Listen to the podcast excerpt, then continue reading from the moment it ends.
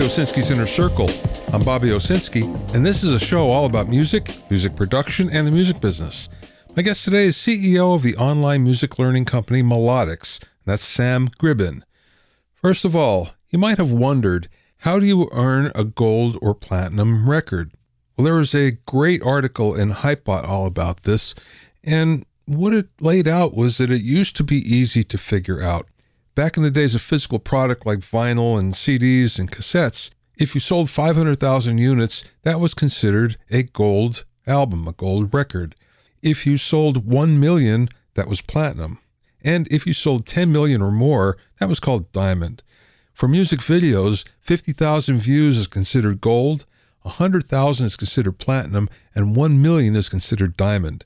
Now, these are certified by the RIAA, or the Record Industry Association of America. These certifications are a lot different in other countries, especially ones that have smaller populations, so the numbers are far less for gold and platinum and diamond. So that was easy because we had physical sales that we could look at. But how does it work in today's streaming world? Well, the RIAA has developed something called the Equivalent Album Unit, or EAU. This means that 1,500 streams equals one album sale. So that means that 750 million streams equals 500,000 album sales, which equals a gold record. Now, these streams are for on demand audio from Spotify and Apple Music and in video from YouTube. An example of a recent gold album Lover by Taylor Swift. Now, what about platinum? You need 1.5 billion streams. That's billion with a B. That's the equivalent of 1 million album sales. An example of that would be Purpose by Justin Bieber. Diamond, though, that's 15 billion streams. Yes, that equals 10 million album sales. Yes, there are many that have actually reached this point. latest one is Greatest Hits by Queen.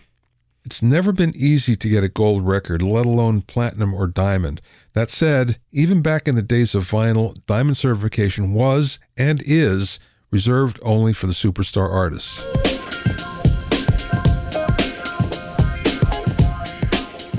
If you have any comments or questions, you can send them to questions at bobbyowsinski.com. Also, I'm pleased to announce that the fifth edition of my Recording Engineer's Handbook is now available. It's totally updated and includes new sections on the latest cutting edge recording technology, multiple ways to mic over 70 different instruments, a new chapter on recording immersive audio, new Hitmaker Engineer interviews, and much more. To get your copy, go to rebrand.ly forward slash recording handbook. That's rebrand.ly forward slash recording handbook. You can also find it on Amazon and Apple Books. And remember, you can learn all about the latest in music, audio, and production news when you sign up for my newsletter at bobbyowsinski.com. There you'll also find out about openings for my latest online classes and special events. That's bobbyowsinski.com.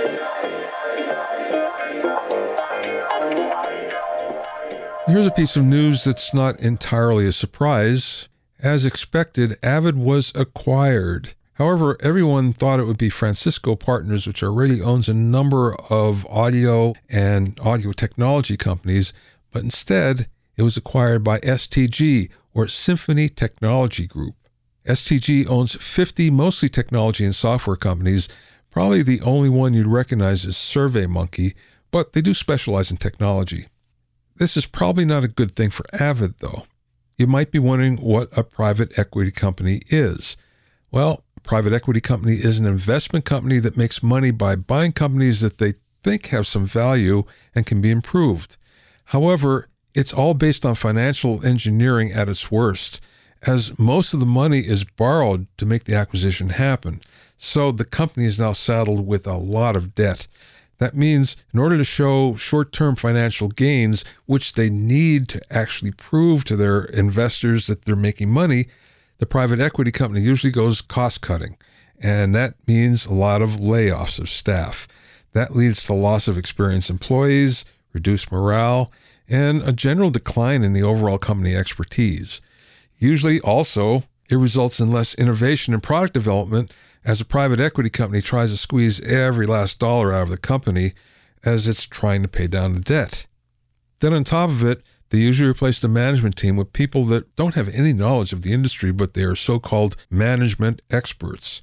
An acquisition like this is almost never a good thing, as the purpose of the private equity company is just short term profits.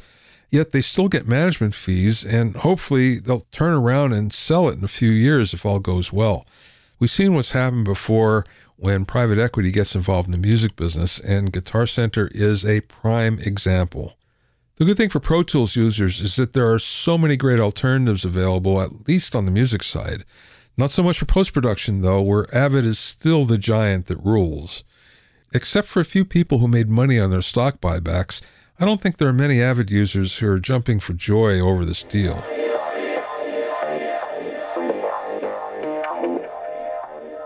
My guest today is Sam Gribben, the CEO of the music learning platform Melodics. Melodics is a software platform that teaches you to play keyboards, pad controllers, and electronic drums. Melodics uses gamification of practice to encourage you to keep working at getting better. Prior to founding Melodics, Sam was CEO of the DJ software company Serato, where he joined as employee number four and eventually helped to scale the company into an industry leader. During the interview, we spoke about how to keep the fun in learning music, why many DJs and producers want to learn how to play keyboards, how the term musician ruins music for many people, why music teachers have embraced melodics, and much more. I spoke with Sam via Zoom from his office in Auckland, New Zealand. Your background in the music business, how did you get in? Were you a player originally? So, my background as a musician is rather checkered. I had very patient parents who let me learn all sorts of instruments when I was a kid, and I was no good at any of them.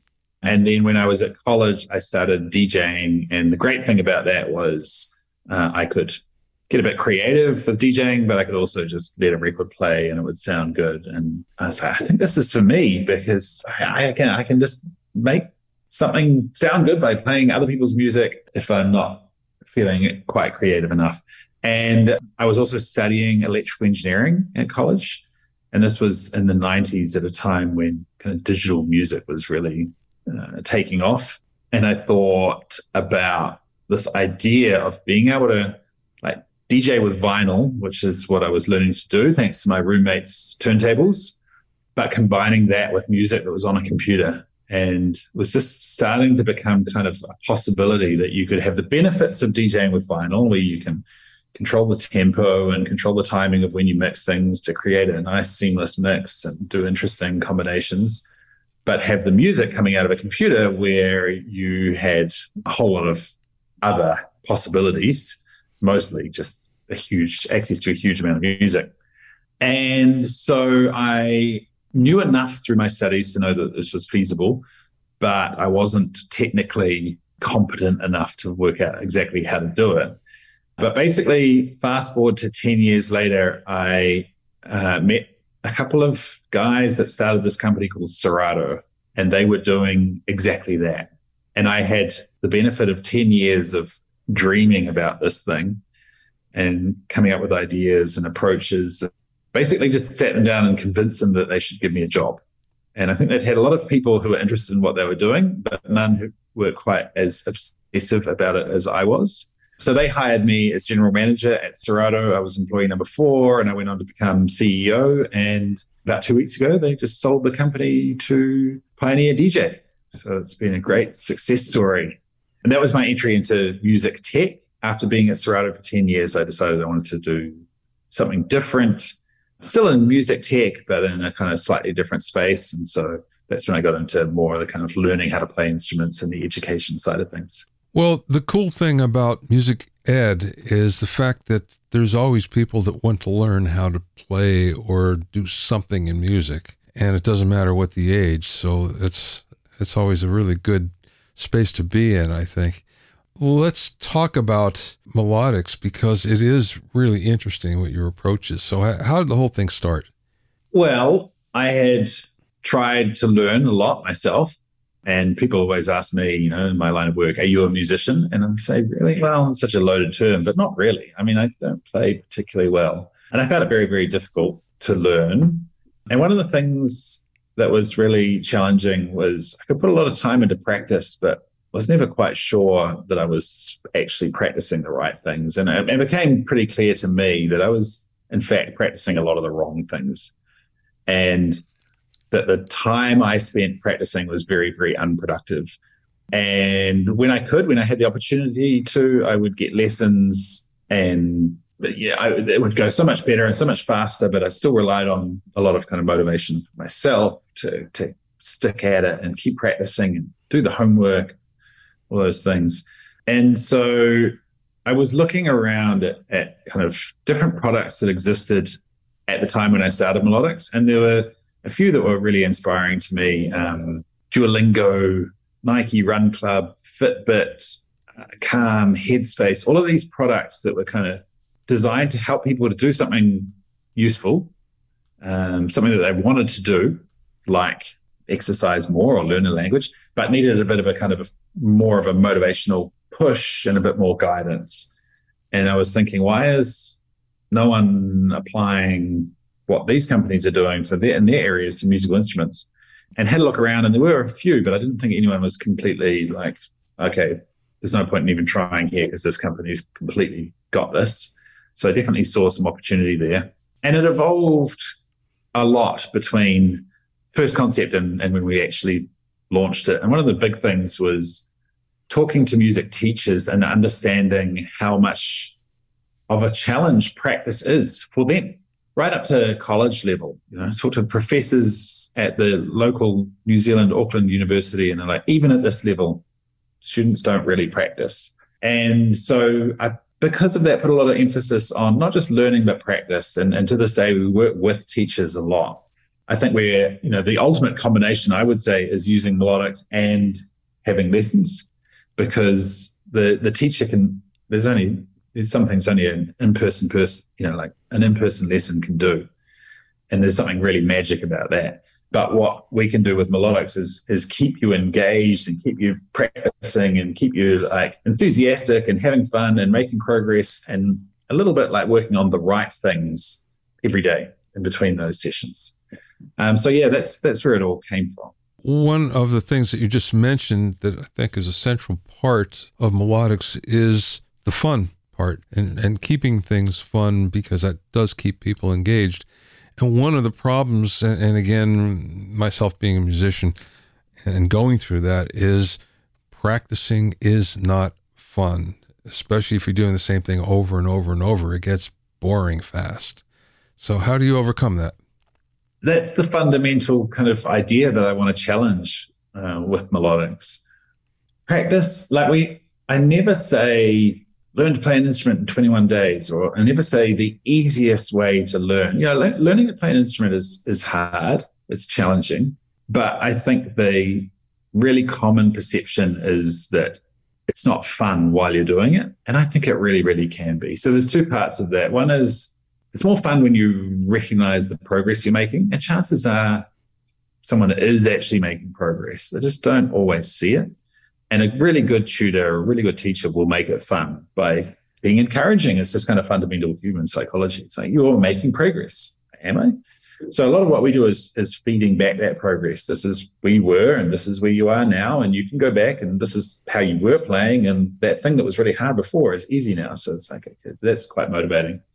And also just really leaning into the fun part. So, you know, we, we, we gamify things a bit. It's always a fine line. I don't want to do it too much. I don't want people to feel like they're just playing a game and not learning a real skill.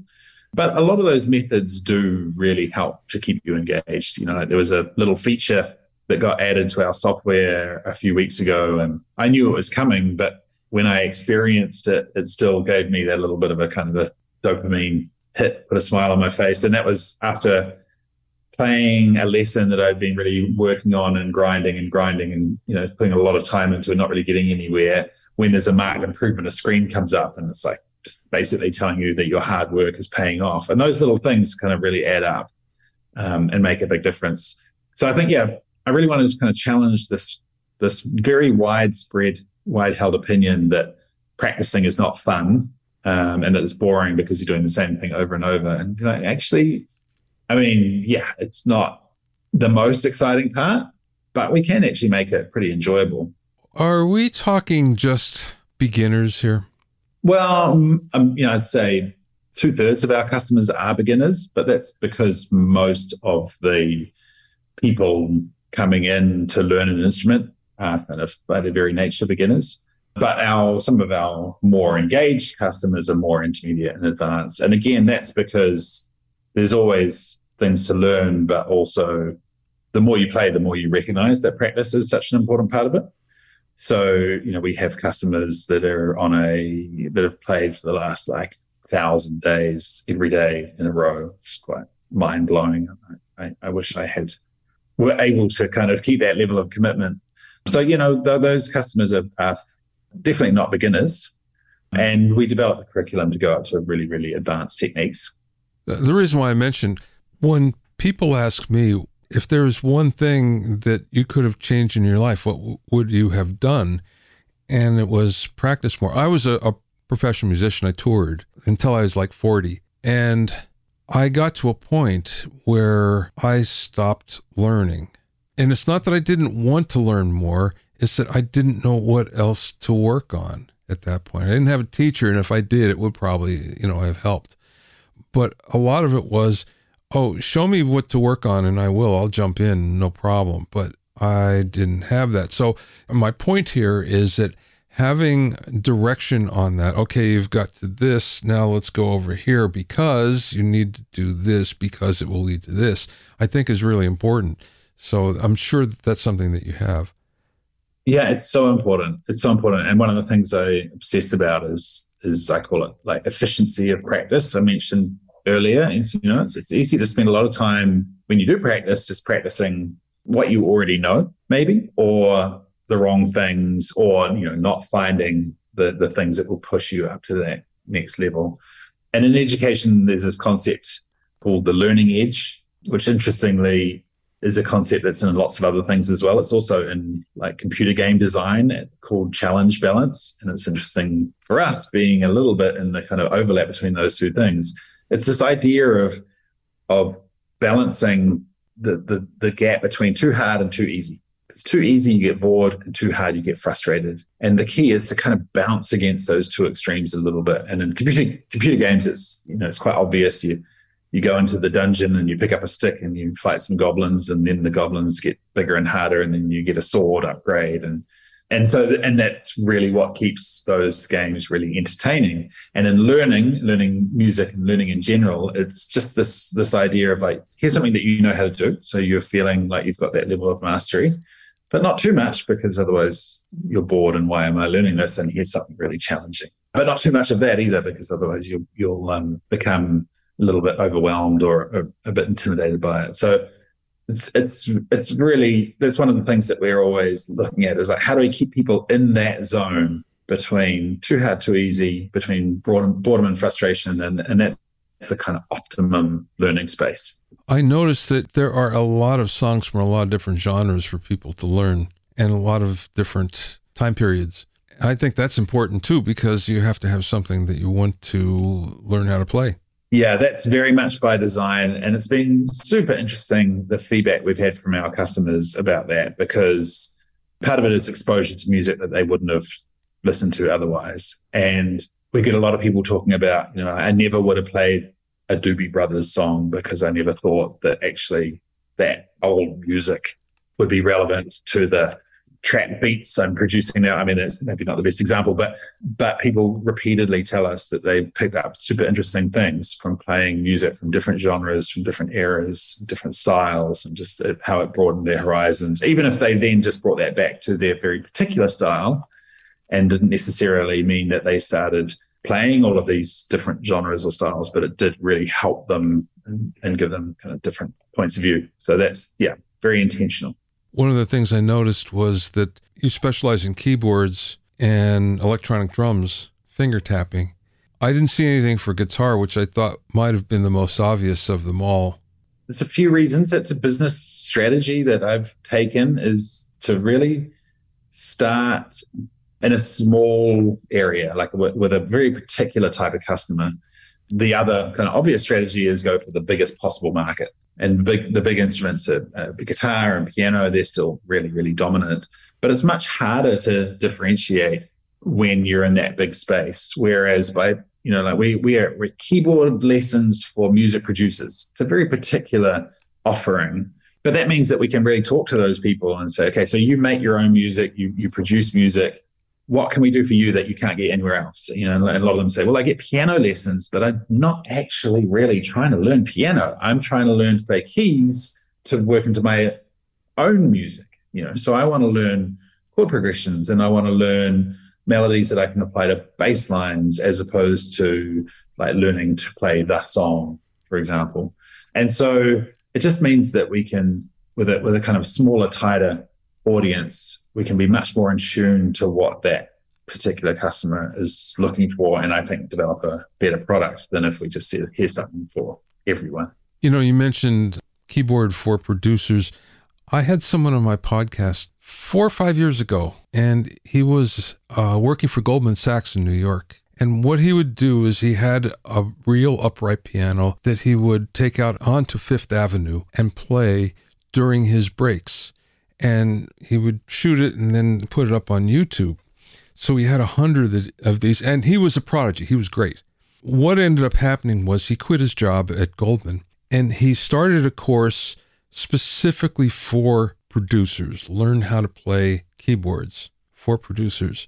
And he was very successful with it, but he stopped. And the reason why was after he taught a lot of these producers, they started to hire him as a musician and then as a, a co writer and everything. So he, he made the transition.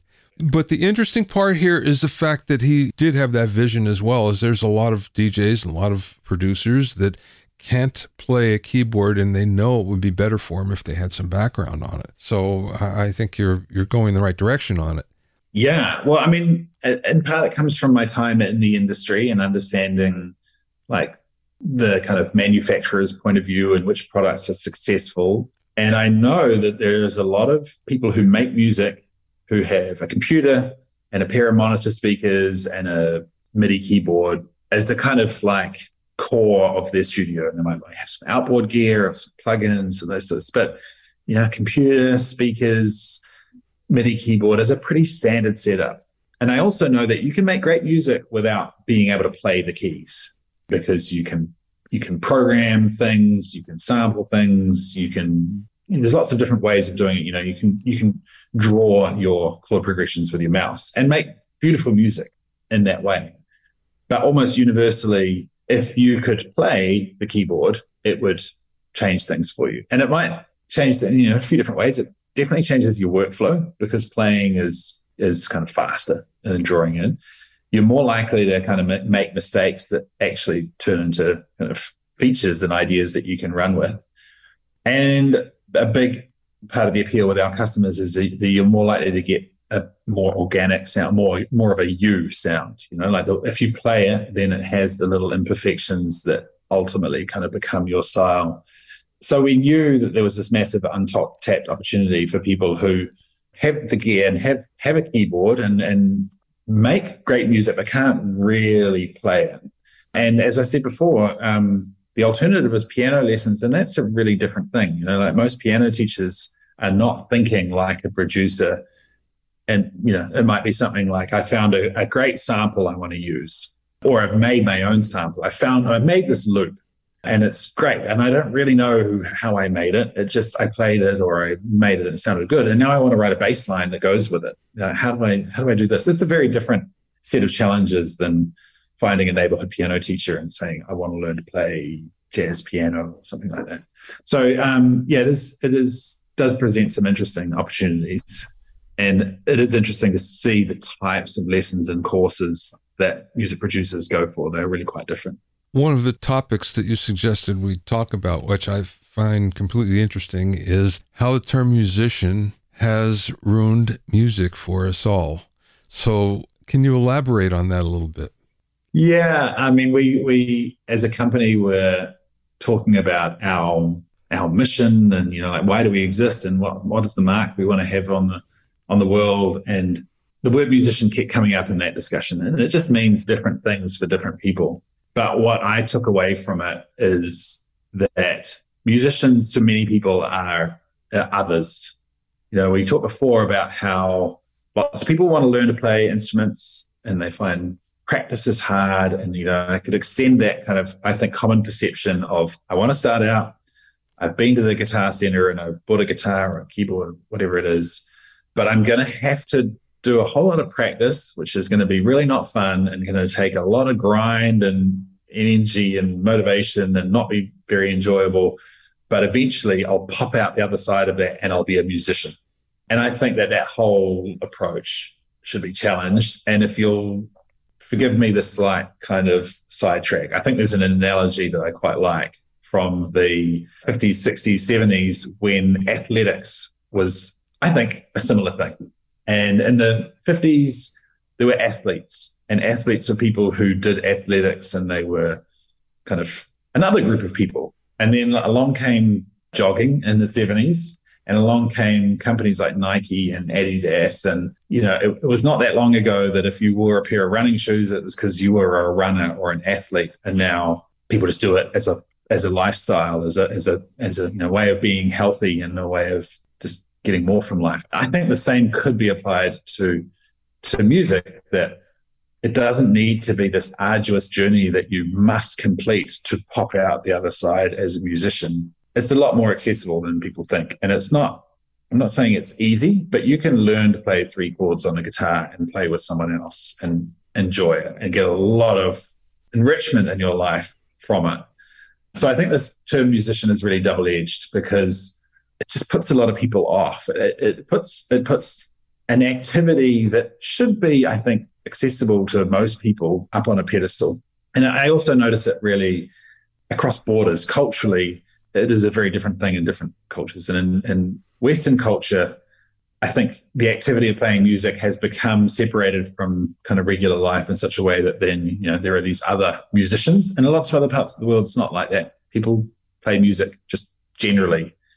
And it's a lot more part of normal life. And they just don't have this kind of distinction between you are or you aren't a musician. I do get carried away with analogies, but the other one I really like is cooking. And I love cooking and I'm always trying to be better at it, mostly so I can cook a meal for my friends. And I'm not trying to be a chef. You know, there, there doesn't need to be some label that goes with it or some end goal or some aspiration. It's just part, you know, a fun part of life is to cook for other people. And I think the same is to to play music for your own enjoyment or with other people should be the same thing. You know, it's funny you should mention all this. I spent some time in Louisiana Of course, New Orleans is there, and Baton Rouge, where I spent more a little more time. And the level of musicianship is fantastic. It's very earthy because it's not about precision, it's about playing from the heart. But when I speak with all the musicians that come from there, there's something that's in common that they all have, and it's that they all grew up playing in the living room for their families. And that was just part of growing up, where you entertained everybody, you entertained your families. As a result, they got very good at a lot of different things. First of all, entertaining, second of all, at playing. And it's kind of unique because it's not in other parts of the country, of our country, the, the way, you know, that is. But it's the same analogy where they don't think so much about being musicians. This is just life to them. Yeah, exactly. Uh, and you see countries where that is common. You know, I, I, don't know why I'm immediately thinking of Ireland, but you know, the, the culture, music culture in Ireland is very strong and a lot of it's very like involved. Lots of people are involved in it. It's the same thing where you just don't you don't have this kind of separation between like that who's person's a musician and these people are not musicians. It's an activity. It's a thing that people do. Yeah.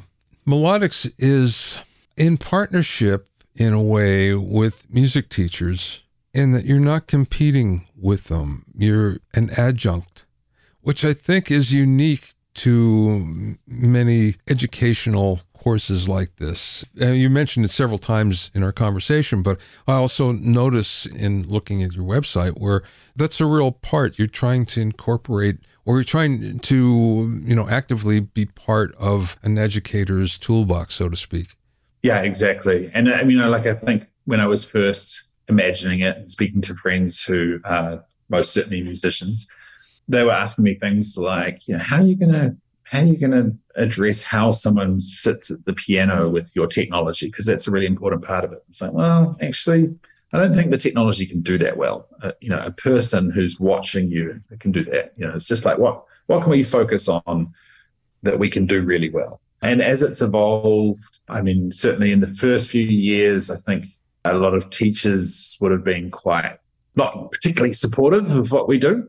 But then what we started to see is more and more of them were just coming to us. And the kind of we we we got our messaging right, but also the penny drop for them. It's like, ah, this is actually something that my students should do as their homework because then they're going to come back to class, come back to the lesson more engaged and having had more progress and just kind of, you know, I think it's every teacher's frustration that you know, they spend half the lesson doing the stuff that the, the students should have done in their in their own time and practice. And then we've taken it further. We have a partnership with Berklee College of Music where we are working with them to create curriculum. And this this combination, I think, works over and over and over. Of like, often we'll work with people who have video lessons online, and my pitch to them is your video lessons are really really good for some part of it you can see what's happening and you can you know student can actually see what you're doing and you can talk and explain things in a way that really suits the format and what we can add to that that the lessons, video lessons can't do is that we can make it interactive. You can take that really hard part of the lesson and loop it and slow it down and, and break it down into little pieces. And so, you know, it's it's the kind of like the exercise that goes along with your lesson. And that's been a great combo. Yeah, I bet it is. Last question, Sam. Between Serato and then starting your own company, you've been through a lot of the trials and errors of the business world. What's the best piece of advice, business advice, maybe, that you've received or maybe you learned along the way? The thing that I've learned the most along the way is you can never talk to your customers too much. And that's a bit of a cliche, everyone will say that. So I'll try and give it, make it slightly more insightful. Is don't be afraid to come up with an idea and think you know what people want but then put it in front of them and be willing willing to just listen and, and you know chances are you've come up with this idea and this proposal and people are actually more interested in part of it that's not the part that you think is the main thing but it can be surprising. You, know, you, you put your idea to a customer and they're like yeah yeah yeah all that stuff you're talking about that's cool. But the real benefit of what you're telling me is this other thing. And you have to be really open to that and be willing to let go of your ideas and say, I know I'm onto something. It's just not the thing I thought it was, and and be willing to change. That happens over and over again.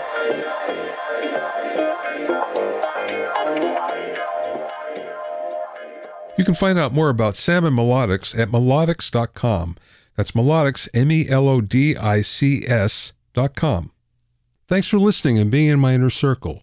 Remember, if you have any questions or comments, you can send them to questions at bobbyowsinski.com. You can also learn all about the latest in music news, audio, and production news when you sign up for my newsletter at bobbyowsinski.com. There you'll also find out about openings for my latest online classes and special events. That's bobbyowsinski.com. To listen to the episodes of Bobby Owsinski's Inner Circle, go to bobbyowsinski.com and select the podcast tab or Go to BobbyOInnerCircle.com, or you can find it in Apple Podcasts, Amazon Music, Stitcher, Mixcloud, Google Podcasts, Spotify, Deezer, TuneIn Radio, Radio Public, and Podbean. At BobbyOwsinski.com and BobbyOInnerCircle.com, you'll also find a sign-up form for my newsletter and for alerts for new podcasts. This is Bobby Owsinski. I will see you next time.